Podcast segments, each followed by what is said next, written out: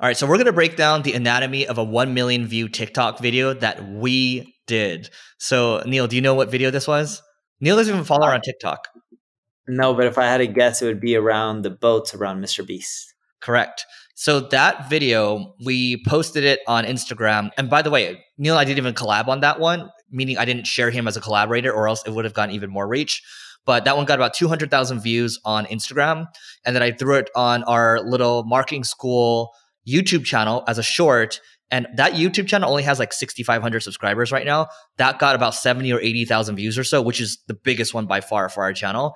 And then when I threw it on our marketing school TikTok, it got a million views on it. And so Neil and I are going to break down why we think it was successful. We, we both have our theories here. So Neil, do you want to talk about that video first or you want me to talk about it?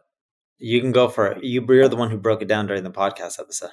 Yeah. So I basically told a story around the Mr. Beast video that went from he broke down the difference between a one dollar boat versus a billion dollar boat, and he kind of just leveled up from there. So I broke down the story around it, and that video, and now I guess we can go into the theory around it. So yeah, so the reason I think it went viral is because it's just an interesting topic that people wanted to learn about. People want to know what you get for dollar, a thousand dollars, ten thousand, a hundred thousand, and he also had some cool celebrities in his video. We didn't, of course, but just breaking down what you can get for a dollar versus a billion dollars and how the boats look different it's just an interesting viral topic and funny enough eric i believe you did add me as a collaborator on instagram and i told him i don't want to collaborate on it not because i don't want to collaborate with eric it was because i knew whether that video got a million views or a billion views or a hundred views it's not going to drive any revenue that my ideal customer at np digital is an enterprise company paying us for marketing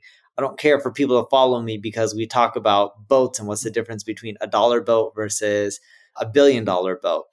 Anytime you end up creating content that is applicable to everyone out there, it can do really well. And B, the second part is anytime you can break preconceived notions that people have about specific industry, like, ah, you need a billion dollars to buy a boat. Well, if you watch Mr. Beast's episode, you can figure out what you can get for a dollar or what you can get for ten thousand or a hundred thousand dollars, right? So it can also break down people's ideas on what they really need to spend to get something versus reality.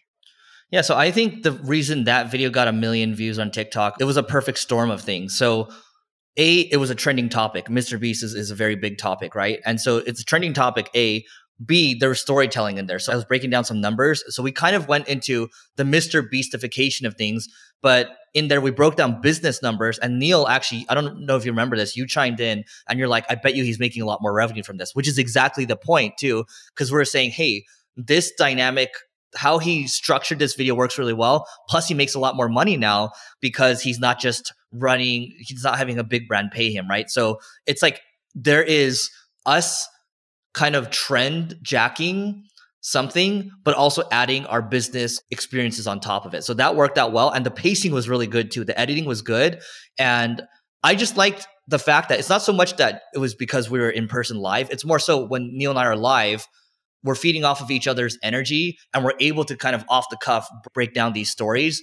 And it's the stories that ultimately help a lot of things become more successful because people like listening to stories. They don't necessarily like listening to how to's all the time. And so while Neil might say, hey, like this is a broader thing that's not good, at the end of the day, we still broke down the business side of it. Yeah, we still broke down the business side of it. I just didn't care to share on social media because I knew it wouldn't help me generate any customers and it would help me generate the wrong type of followers. I appreciate anyone following us. But for me, I believe to do really well in business, you got to focus on who is your ideal customer and just do everything to attract them and drown out the rest. Yep. So anything else around the anatomy of this? I think it's also else? timing. You know, it wasn't just a trend. It was we hit it right when it was starting to blow up on YouTube as well. So oh, that's not just going after a trend. You need to go after a trend right when it's starting to hit versus going after a trend when it's too late. Yeah, you know, that has been our problem in the past. We haven't been quick enough with our edits to ride the trend. And had we released that a week or two later, it probably wouldn't have done as well. Yep. Yeah. I agree with that. I don't think it would have done well at all if it was like two weeks later. Yeah. It's just like the people that are following those memes on TikTok or Instagram. If you're one of the early ones, your video does well. But if you follow them a month or two later, people are like, oh, this is played out. We've already seen it. Yep. So anyway, food for thought for everyone. I mean, that's our little one minute, our, our 1 million views on a 2,500 follower TikTok account. So that is it for today. Please don't forget to rate, review, subscribe, five stars, please. And we'll see you tomorrow.